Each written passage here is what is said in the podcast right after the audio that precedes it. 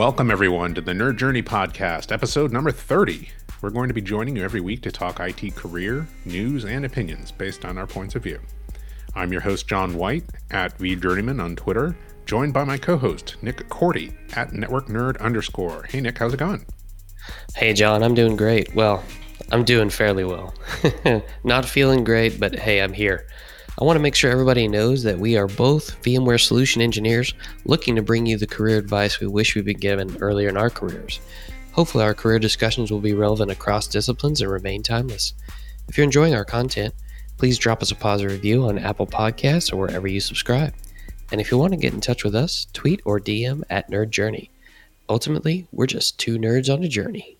A journey to virtual enlightenment. So let's take a trip. Great, Nick. How's your week been? Have you recovered from uh, Tech Summit and Worldwide Kickoff yet? Is is that what you're referencing there? well, I kind of got the delayed conference crud. Ooh. You know, it, from all those late nights drinking loads of Starbucks, I just I don't know what happened, but it was a week and a half after kickoff and Tech Summit, so a little bit of a delayed reaction, and uh, you know I'm I'm feeling it. So it's another in sickness and health podcast here, but I mean, turning thirty that's a big deal. I mean that's a that's an age that a lot of people don't want to get to. That's a monumental achievement. So I'm I'm here and I'm ready. How about yourself? How you feel? Yeah, I'm feeling pretty good. Wait, so you're saying you have like a seven, eight year delay, ten year delay to turning thirty? Is that is that what you're blaming everything on? Yeah, yeah. Okay, all right, just checking. Yeah, no. So I think I've uh, fully recovered, except that I'm back on the caffeine, which uh, is no good. Uh, I definitely do not want to be back on that, so I need to to wean myself back off. Um, but that you know um, conference week, waking up at 5:30 a.m. or trying to wake up at 5:30 every morning, that was no good, no bueno. And then to come back and immediately hit uh, whatever we spring forward or fall forward, I, I never get that. That was brutal to lose another hour after we came home. Yeah, yeah, yeah. No good. No mm-hmm. good. Because I mean, not only did I go into the future, I then lost time in the future. uh, yeah. I mean, you you live in the past all the time, but you know, for me, I I live in the future. Yeah, live in the past. That's that's my life, baby. Yeah. well, if you uh, want to hear our thoughts about uh, conferences and and especially company company conferences, uh, make sure that you check uh, episode 29 where we talk about that. That was last week. Um, but uh, let's get to this week's topics, Nick. What do we got today? So we recorded episode 25, which was adapting to a new manager, and I thought a really good sequel to that or follow up discussion would be adapting to a new team. Ooh, really good. Yeah. I I tried to break it down the same way we did the other episode and to give the listeners some scenarios and then some tips for those scenarios. Scenarios that could lead you to being part of a new team. And let's break it up like this you could join a new team at the same company you're at, you could join a new team by joining a new company, right? And then I have a special section here with some perspective from a manager standpoint, maybe managing a new team. Okay, that's how we'll break it up. You feel good about that? Yeah, I like that. Really like that organization. Let's do it. So let's start with joining a new team at the same company. Let's let's just say that your old position is going to be backfilled or it will be backfilled. So there's some new opportunity that you've taken on this company. Maybe you went into an adjacency or something new and exciting was was created just for you. So there's this weird transition period where probably you're going to have to do both jobs. That's just my guess. Right. Because we don't you know, just magically backfill. That takes a little bit of time. But during this transition period, what we kind of find are some general questions that people want to know the answers to. You know, if I'm working with you, I need to know who's going to be doing what you were doing while somebody new gets hired. Absolutely, yeah. And, um, you know, we don't always have that worked out. Uh, we we haven't even had time to train anybody really. Who who's going to train the person who's who's coming in to be backfilled? Like I don't who's going to do what I used to do. Right. I don't I may not have an answer to that yet. And so in those cases we we have to be able to answer them hopefully. And and i'm sure that we we have excellent training documentation right? Because i'm moving to a new role that i've i've documented everything. It's in this word document with a table of contents 500 pages. You can find anything you need. It's all there. And i just scoot on over to the next next role. Right john? Yeah i'm it works? I'm thinking that usually things are not that simple right? Like you probably like those former responsibilities do fall to you, right? And you're going to be carrying, um, you know, as you transition to the new role, you're probably going to be transitioning off your your former role, but that means you're going to be carrying some of the workload as they hire somebody new for that, you know, for some set period of time. Um, and then when it comes to actually training the new person, like you know, hopefully you you documented things pretty well, but you know, some of that training might fall to you.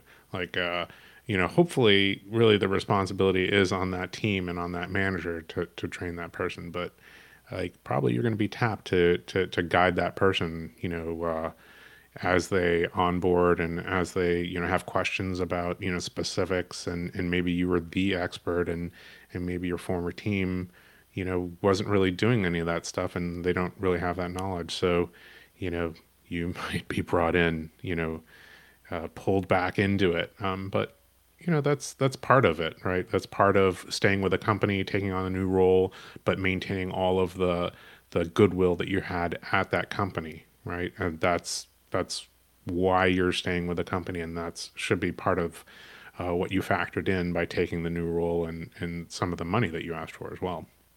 Yeah hopefully you got that more money when you took the the role if not, listen to our episode on asking for more money that we recently recorded. I think that was 28, if memory serves.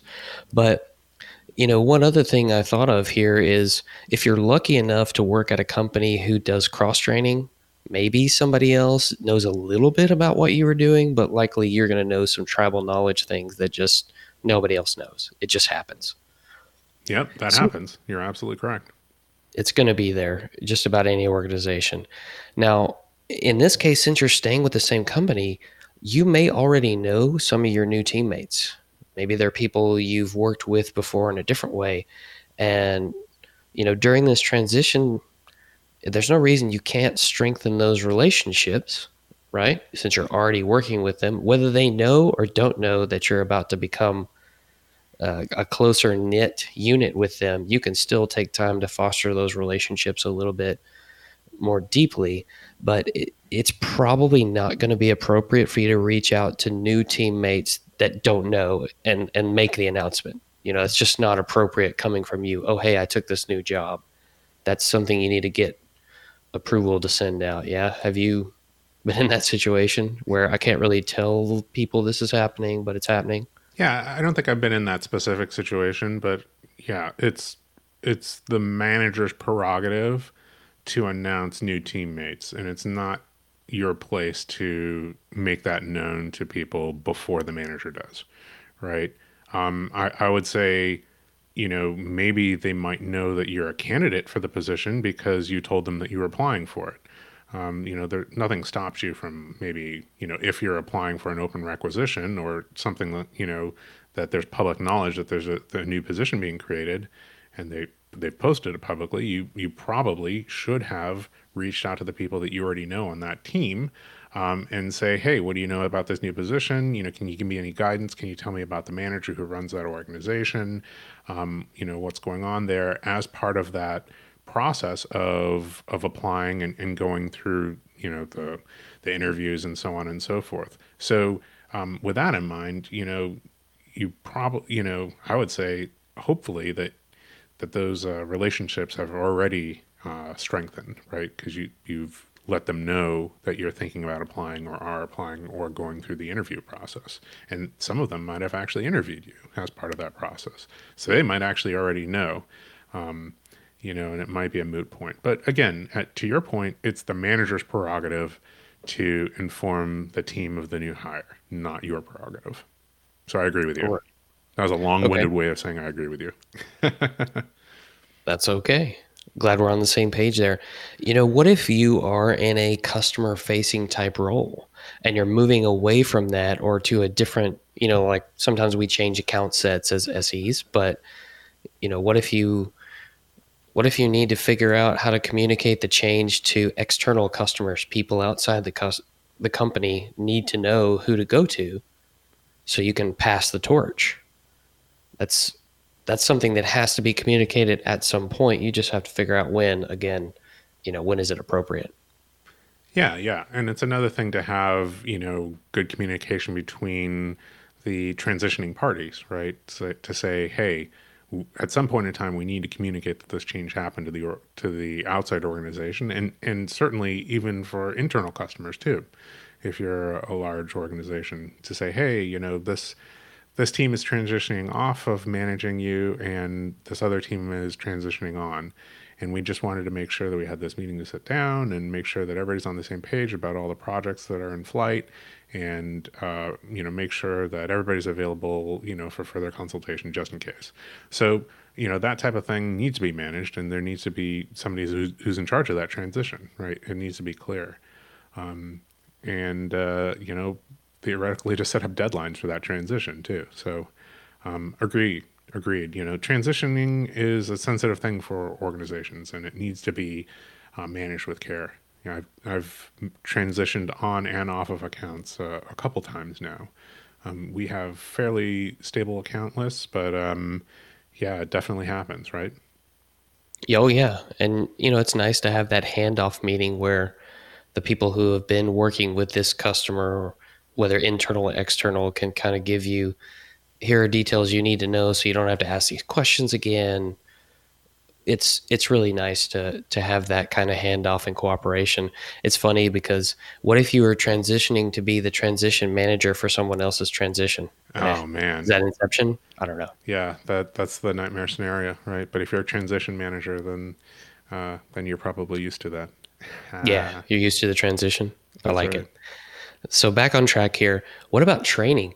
I mean, we talked about you might have to train somebody else, but who's going to train you on your new stuff? I mean, just like you had the 500 page document of of everything someone would need to know. I'm sure the team you're going to and the role you're going to has all that for you. Uh, there's video training. It's all there. Like you can just do that when you're ready, right? Yeah, good luck, right? If yeah, how do you how do you know when to start? Like when do I start my training? Right. I don't know. Right. How's it going to be conducted? And how do you fit that in with the actual day to day job responsibilities? Yeah, totally agree.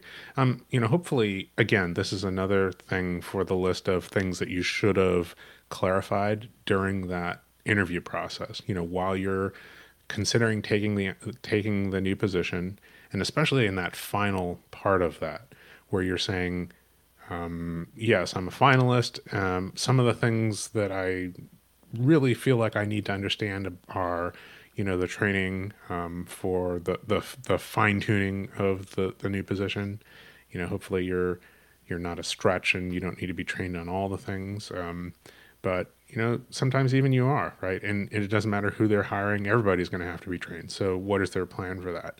And uh, and does that plan fit your style of learning right? Uh, are you uncomfortable with jumping you know feet first into the fire and and figuring out how to do things? Uh, if you're uncomfortable with that and that's their training plan then maybe you should you know rethink taking this position. Um, or you know if that's always the the the they say well listen that's how we do things at this company then maybe you should rethink uh, joining that organization um, and if they are way more meticulous and you are way more, you know, dive into the deep end and learn how to swim, then again, maybe that's also not a cultural fit. So all things that you need to kind of take into account um, when when you're joining um, and before you're joining, you know, as opposed to you made the decision to join and then you start asking those questions. Like that's always the, I would say, not the way to go.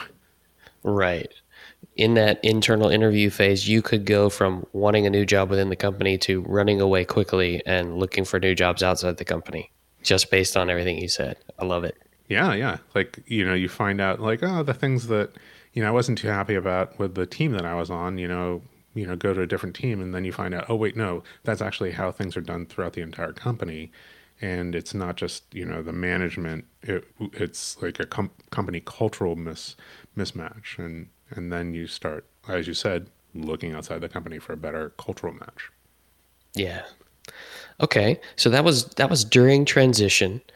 So let's talk about new job within the same company after the transition. So that means that you have the clearance to do the new job work with the new team service whoever you need to service. So I would say that it's going to be really good to meet and build rapport with new teammates, people that you've not worked with before or not met before. Maybe it's a totally different team in a different city or, you know, a different office or maybe everybody's remote and you go from working in the office to working from home. That's always a possibility. I mean, that happened to us, right? We used to be but but not within the same company. Sorry. Right. So, a good way to do that, and it probably depends on proximity. You're going to have in person meetings if the people are local or in the area. You can go and meet with them face to face. I find that's always a good way to help you build rapport with people is meeting with them face to face. You just can't hmm. replace that. Phone calls, video sessions, asking good questions. Hey, you know, we're doing the same thing or we're doing similar things. What are some best practices that you see that I could take advantage of? What are your thoughts, John? So I, I, definitely have you know personal experience with this. Like very recently, one of the specialist organizations had a, had a change, and I had a different specialist um, SE covering me uh, from you know what I had before. So I just happened to be at a conference, and we actually were able to you know the the person who was transitioning on. I was able to meet up with, and the person who's transitioning off, I was able to meet up with. So you know, I had two separate conversations about, you know, what their expectations of what that transition period was going to look like. You know, the person who's transitioning on, I got to, to meet that person, find out about, you know, background experience and, and, you know, what they expected coming in. And I was able to kind of give a brief of my customer list uh, and say, here's where I think the opportunities are. Here's where I think we can best use you. And, and it was very, very gratifying. And, um, so that in person, you know, taking all of those opportunities to meet with people in person, especially if you're in an organization that's, you know, spread out geographically, you know, every single one, like we, like we just said, we just had this worldwide kickoff and, and tech summit. You know, I used that tech summit, um, opportunity to meet up with people that were geographically dispersed from me. You know, people who cover me from Southern California that I don't get to see that often. People who cover me from the Pacific Northwest that I don't get to see that often. You know, people who cover me from the Midwest. So, um, yeah, that it's you take every single one of those opportunities. You become uh, not just a voice on the phone. You don't become just text and an email. You become a real person, and that person becomes real to you. And and that's always better always better than uh, than uh, kind of that um, than that email, the, the email address. Sure. And I would say that even if the new team members, like maybe your boss sends a welcome email or something like that, but even if the new team members don't reach out to you, I think it's wise to reach out to them anyway because you need those connections. You're going to need their help. Absolutely. And I, you need to build those relationships. And look, John, everybody knows that you at Tech Summit was just about building LinkedIn connections. I know this. Like we talked about the plan at breakfast, lunch. I get it. We, it's just, it's okay. You don't have to be fake anymore. It's all about the followers, isn't it? it's not the followers on LinkedIn. It's new connections. And my, my metric was 125 new con- connections and I tripled it. So I'm very happy with that. That's, that's not true. That's not true. Was that something you're MBO'd on? right. no, I, I uh, heck, I, you know, I don't make a secret of it. I, I try to meet as many new people as possible, and and oftentimes, man, you know, that just pays off in the the medium to long term. So, you know, always always be building up that um, that contact list and, and list of people that you know by face, even if not by name, right? So Oh, absolutely. And I just I love to tease John about his method, but it's it's actually a great method and it works really well. Trying not to get us too sidetracked here. So within the same company, one thing that could happen is that your position gets eliminated. Now, this doesn't necessarily mean you're laid off. It may mean that there are other open positions at the company that someone might guide you to apply for. Right. Like we're going to give you a certain amount of time. You can apply for any of these open positions, and maybe somebody will write you. You know, hopefully your manager, if you're a good employee, will write you a recommendation, or maybe a another team member will. In a situation like this, you know, it's it's difficult. It's hard. You know, you see that as, oh man, I just lost my job. What am I going to do? I'm freaking out. The emotions run high. It's. I'm not saying it's an easy situation. Highly stressful. Highly oh, stressful. Oh yeah, absolutely. And I think in this situation, you have to try to check your attitude and and see the positive if you can. Obviously, you need to be logical and, and prepare for okay, I may not get a job internally. I may have to seek external. So hopefully you've been updating the resume as you go, like we've talked about before. But I think in this situation, you have to be careful how you communicate this to your former teammates.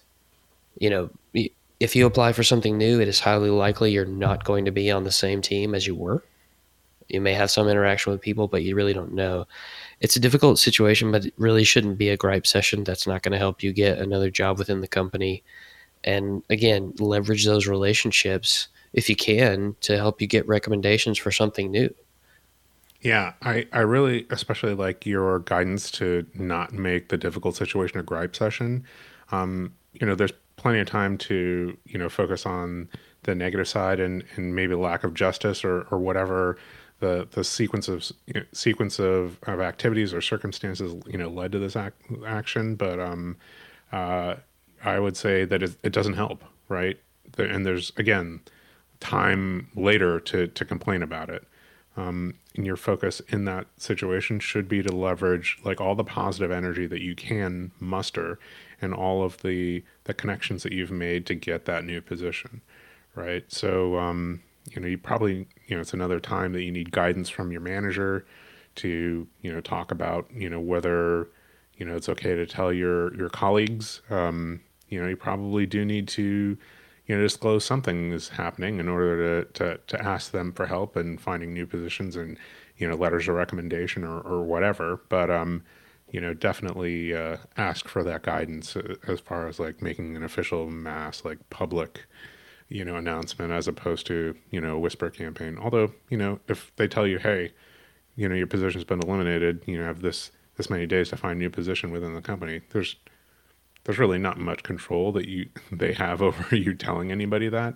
I, I would just say that it's better to, um, again, uh, keep that positive attitude towards it and the positive spin about it as opposed to um, the oh man i was just let go and i gotta you know do a bunch of stuff to find a new job.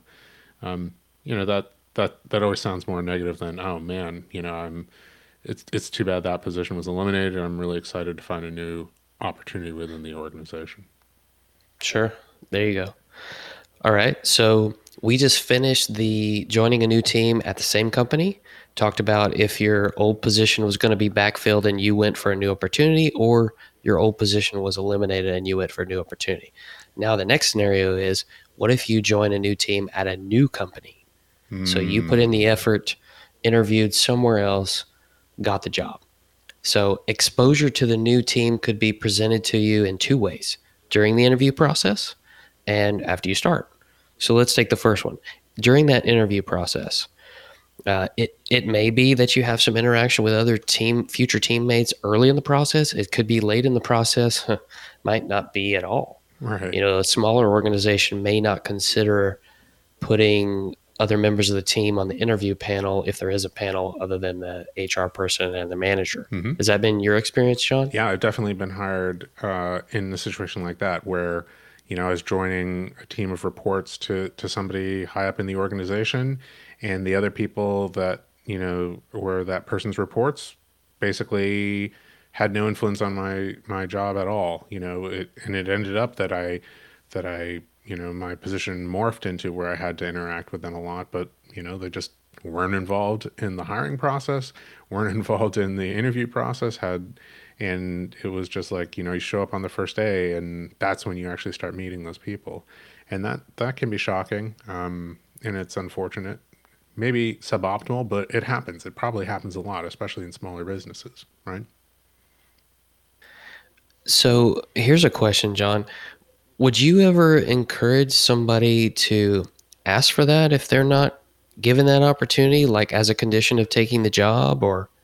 I would say, especially if you're in the driver's seat and you are not, you know, you're you're not out of work or you have especially I would say if you have several opportunities in front of you, several several offers, um, and you're trying to weigh them, and none of them have involved um, talking to teammates uh, or you know other people that report to the manager that you report to or w- will report to, then I would say you know you're kind of in the driver's seat, and you should ask for that because you have an opportunity to talk to the other people and say, "Hey, what's this manager style like?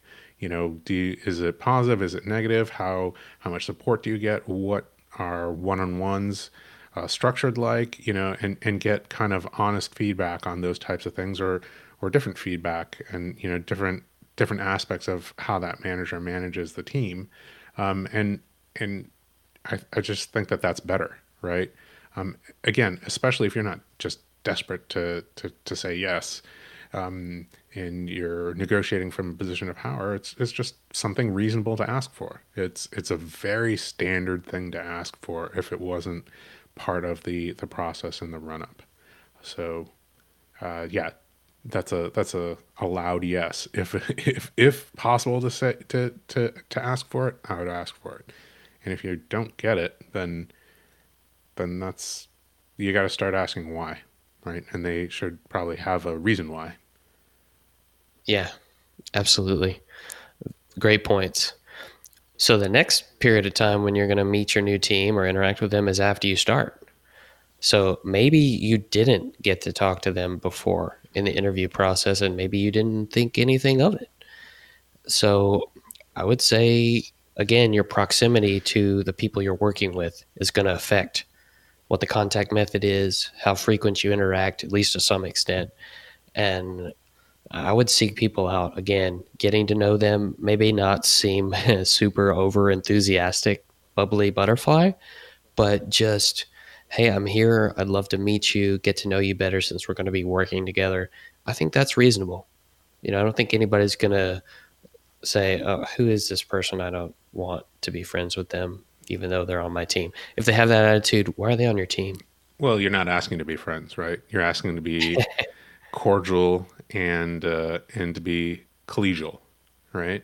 Uh, to be colleagues. Okay, right? fair, right? fair. And uh, and I think you know fostering that kind of relationship, you don't, you know, that doesn't. You can be friendly without being friends, and uh, and and that's the type of relationship you know that that's kind of like, you know, bare minimum positive relationships in, in any kind of position. So, um, yeah, I, I think that that's, that's absolutely the tactic to, to go for. Another tactic that I would use is to, to ask for help, right? To, to ask for help for aspects of the job that are common between what you do and what your colleagues do, you know, processes and procedures and and relationships and uh, and those types of things. Hey, you know, can I pick your brain on this topic? Uh, it's you know, I know how it worked at my previous position. Maybe you can help me uh, in this, uh, pos- you know, new position. You know, I, you know, conceptually, I think that it should be A, B, C, D, um, but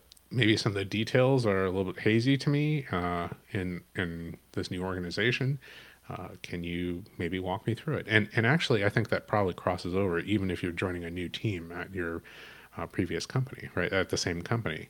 Um, one way to engage with people is, is to ask them for help, even if you don't necessarily need that help, um, or just you know need to iron out a, iron out a few wrinkles in in something that you uh, think that you're pretty solid on.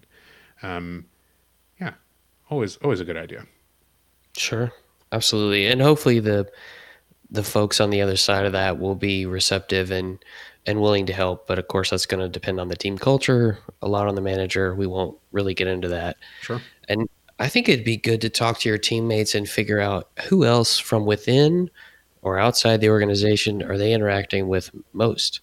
Are they interacting more with outside people outside the organization, like external facing customers, or is it mostly internal customers that that your team is servicing? It'd be good to know that. Hopefully, you ask that during the interview process. ask for some percentages or some some estimates there. But if you didn't, find out. Shame on you if you didn't, right?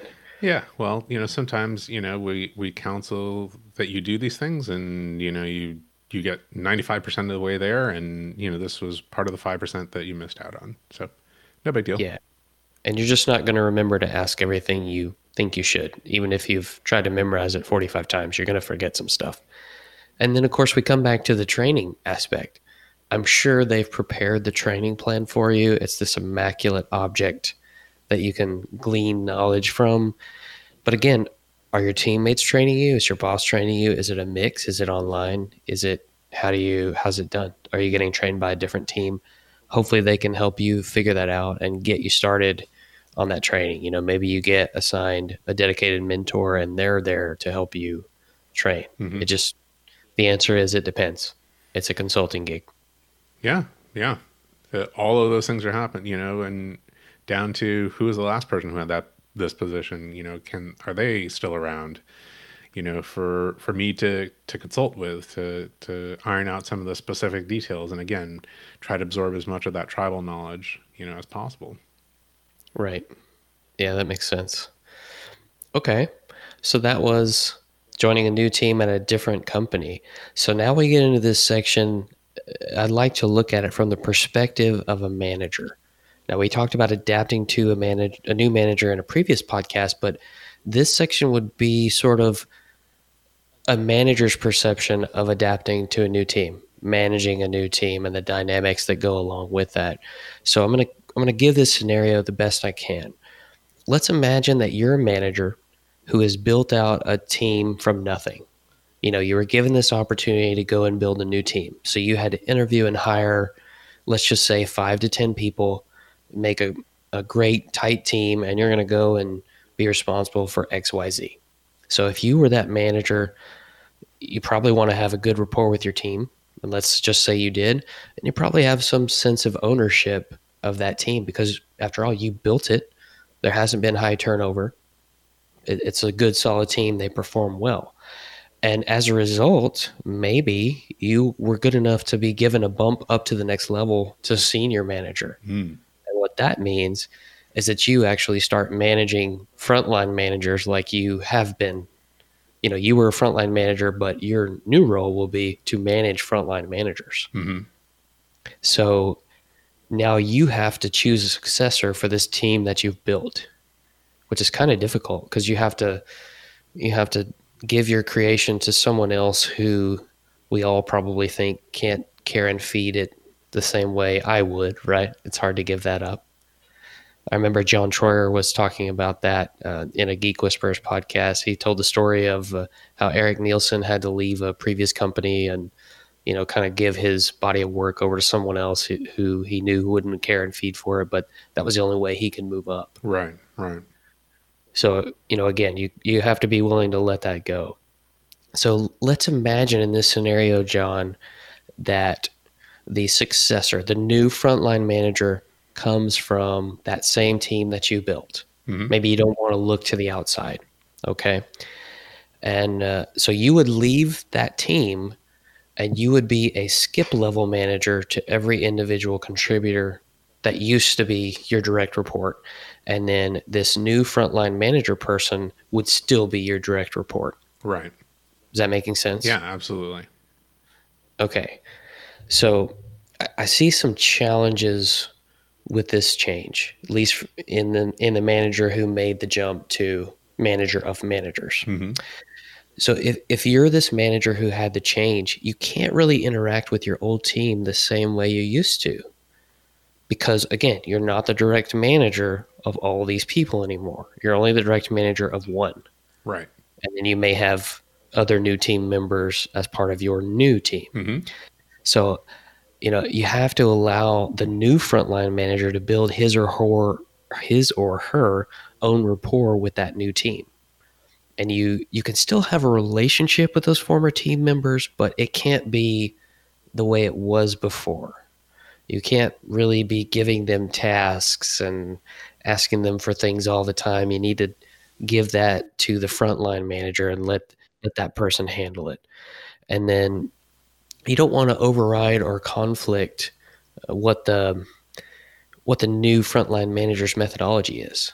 You know, you don't ever want to show a direct report that oh these two have a conflict, so I'm just going to go with old trusty and and move in that direction, and and really redirect to the new manager as you know if, if somebody from the former team wants advice on something a procedure a process something the frontline manager should handle you have to redirect it so that they can build that relationship and that you don't interfere.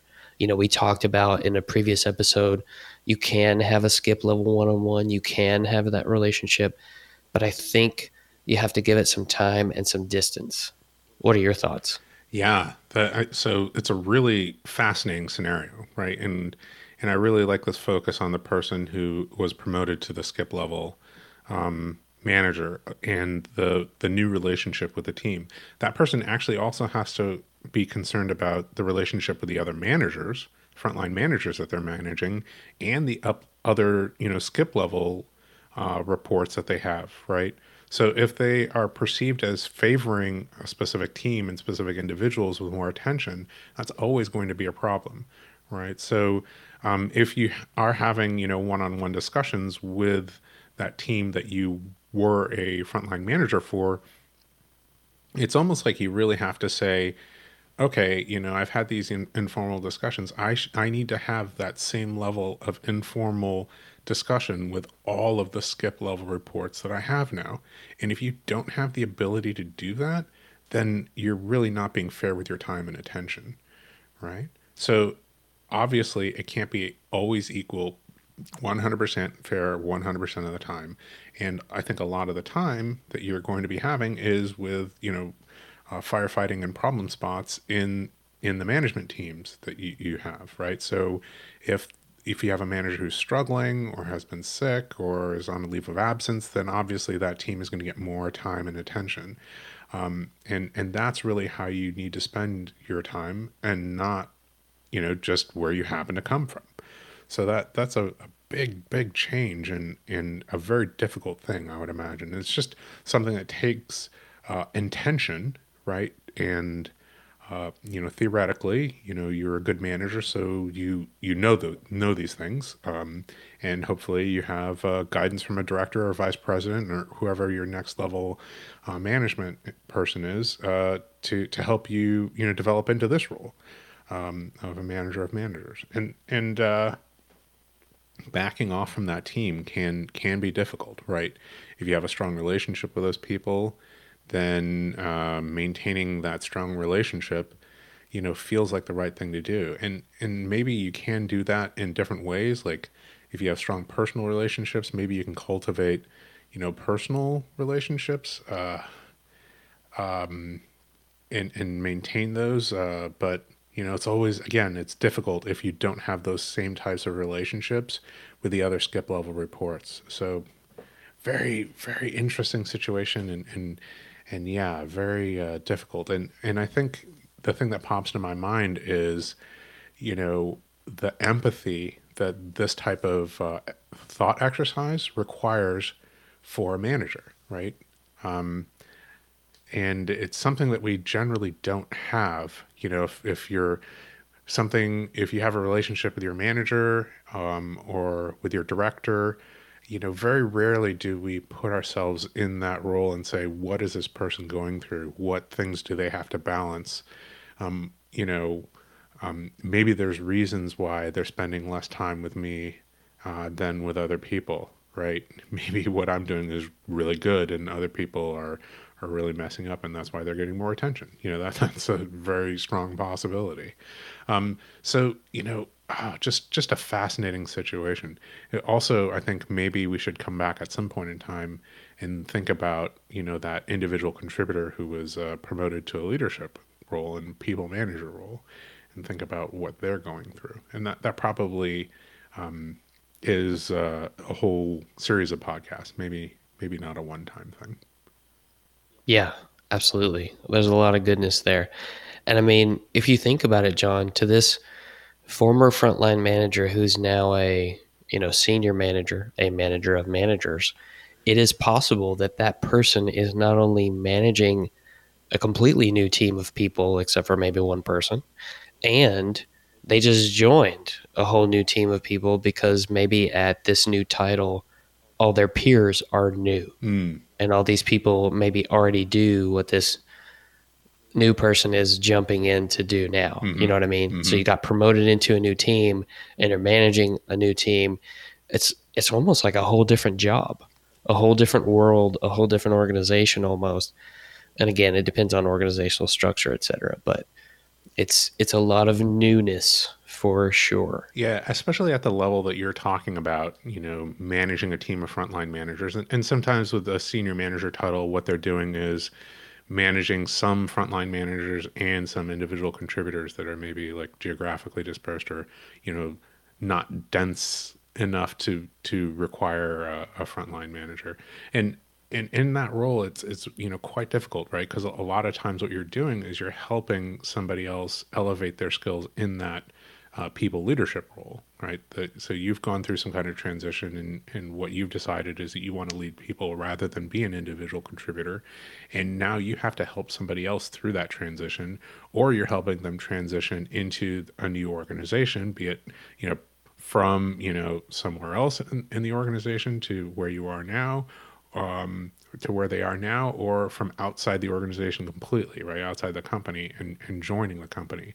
So maybe they've been a people manager before, but they don't know anything about the company. And, and that transition is really all about cultural things, uh, product, um, customers, uh, you know, all those other things that it could be. So you're helping and guiding, uh, you know, people managers and individual and or individual contributors all at the same time. It's, it's a lot of chaos. So, um, you know, hats off to the people who are doing that. It's uh, it's a, a daunting job, daunting job.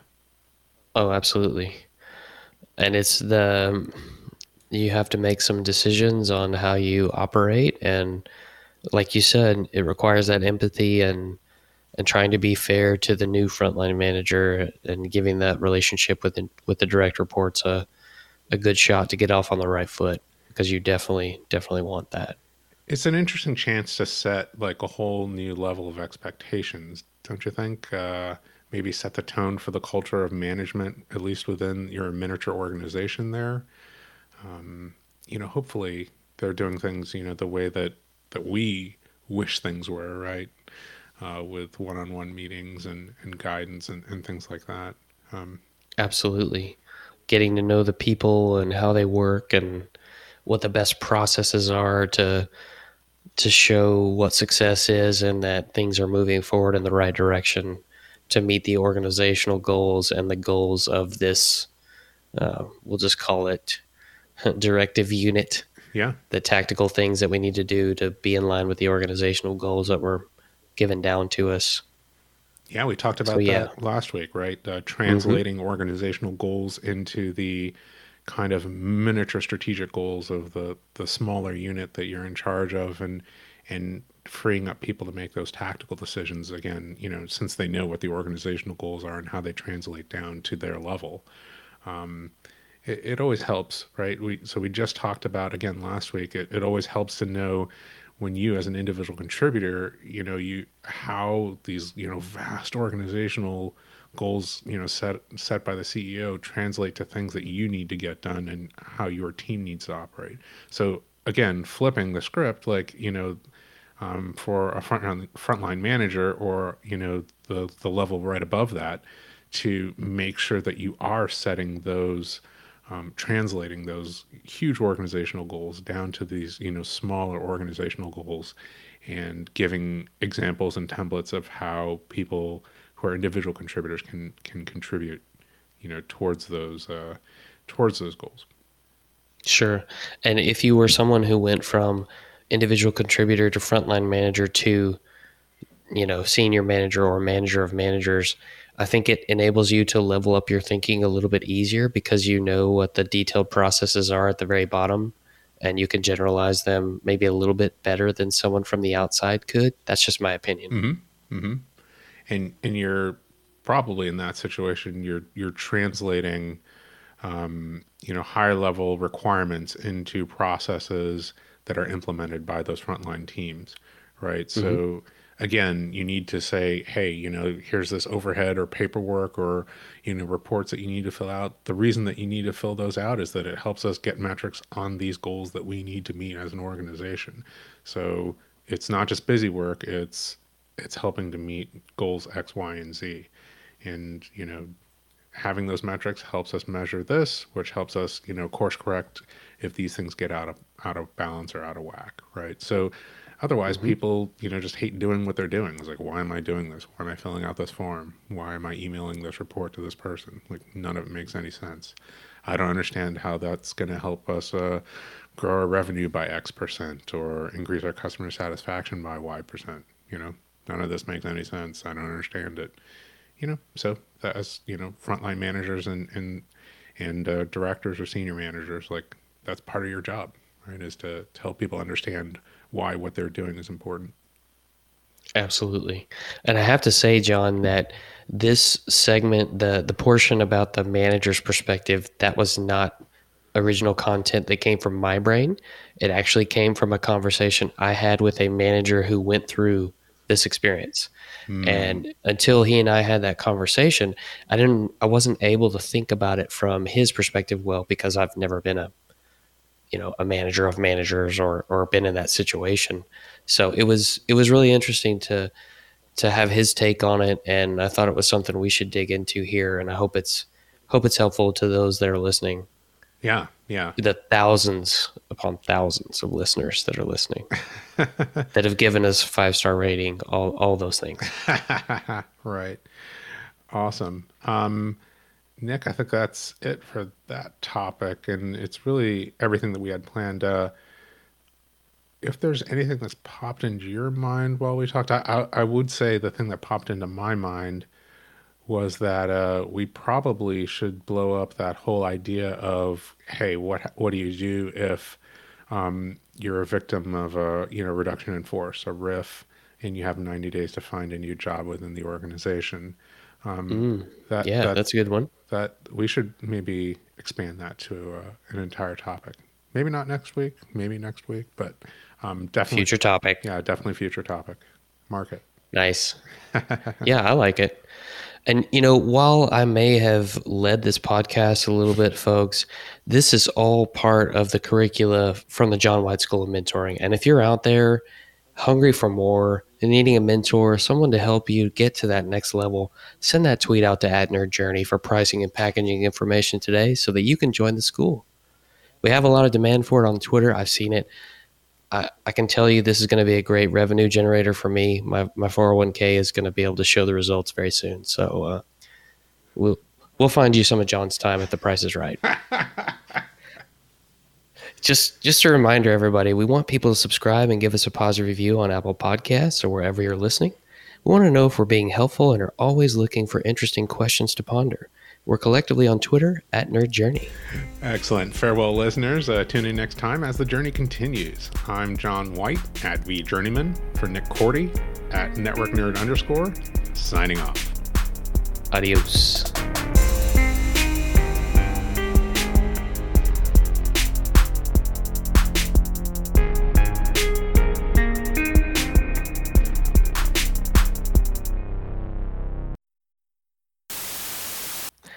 You know, John, everybody loves sequels, and I'm sure you remember the name of the sequel to that Chow Yun Fat movie we've been talking about on previous episodes. But I